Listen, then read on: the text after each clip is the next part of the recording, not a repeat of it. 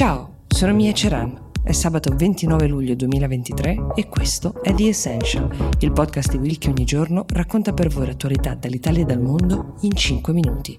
Questa puntata, come ogni sabato, l'avete fatta voi, con le vostre richieste. Partiamo dalla domanda di ben due ascoltatrici. La prima è Corinna Balbo e l'altra si chiama Alice. Ci chiedono di parlare entrambe dell'udienza che si è tenuta mercoledì scorso al Congresso degli Stati Uniti per parlare degli UFO, acronimo inglese che ormai, come tutti sappiamo, sta per oggetti volanti non identificati.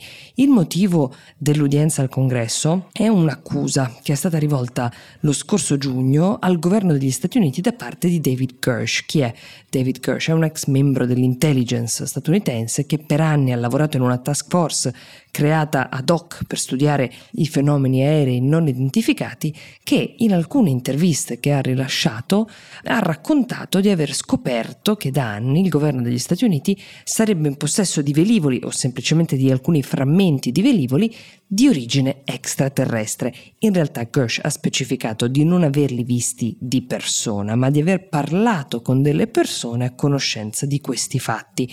Inoltre ha accusato il governo di aver ostacolato le indagini che lui ha provato a fare al riguardo. Già prima dell'udienza di mercoledì sia la NASA che il Dipartimento della Difesa degli Stati Uniti avevano rilasciato però delle dichiarazioni che smentivano le accuse di Gersh.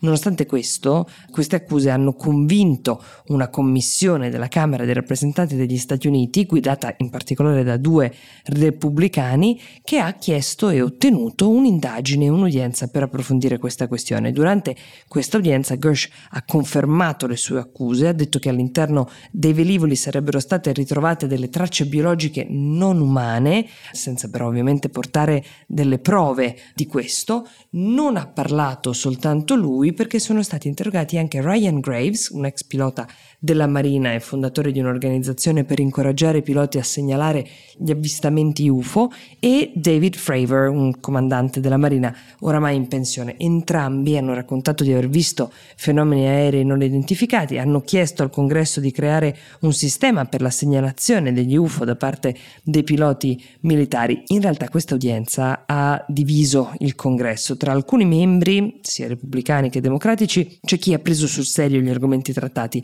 altri invece hanno mostrato grande scetticismo. Tuttavia è già da anni che il congresso parla di UFO, in particolare questo tema è esploso nel 2017 quando il New York Times ha rivelato l'esistenza di un programma segreto del Pentagono per indagare proprio sui fenomeni aerei non identificati. Si chiama Advanced Aerospace Threat Identification Program.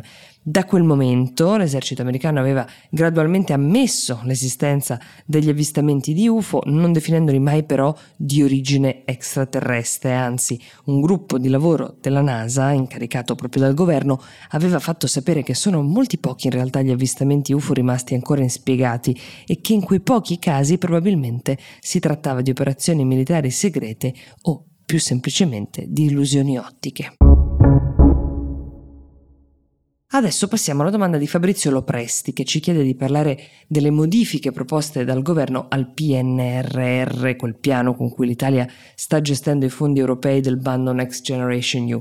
Giovedì sono state presentate dal Ministro degli Affari Europei queste modifiche, il Ministro è Raffaele Fitto, ad essere coinvolti sarebbero 144 dei 349 obiettivi totali. La modifica più importante riguarda lo spostamento di progetti che coinvolgono una spesa totale di 15 miliardi di euro, somma che uscirebbe dal PNRR e verrebbe collocata in altri piani, in particolare in un altro piano europeo che si chiama il Repower EU. Si tratta di un piano presentato a maggio 2022, a poca distanza dallo scoppio del conflitto in Ucraina, messo a punto dalla Commissione europea proprio con l'obiettivo di investire su nuove infrastrutture energetiche, così da mettere fine alla nostra dipendenza energetica uh, dalle forniture della Russia. Questo piano è stato pensato in risposta uh, ai blocchi delle importazioni imposte dopo l'invasione russa dell'Ucraina. Modifiche del PNRR sono state pensate eh, dal governo come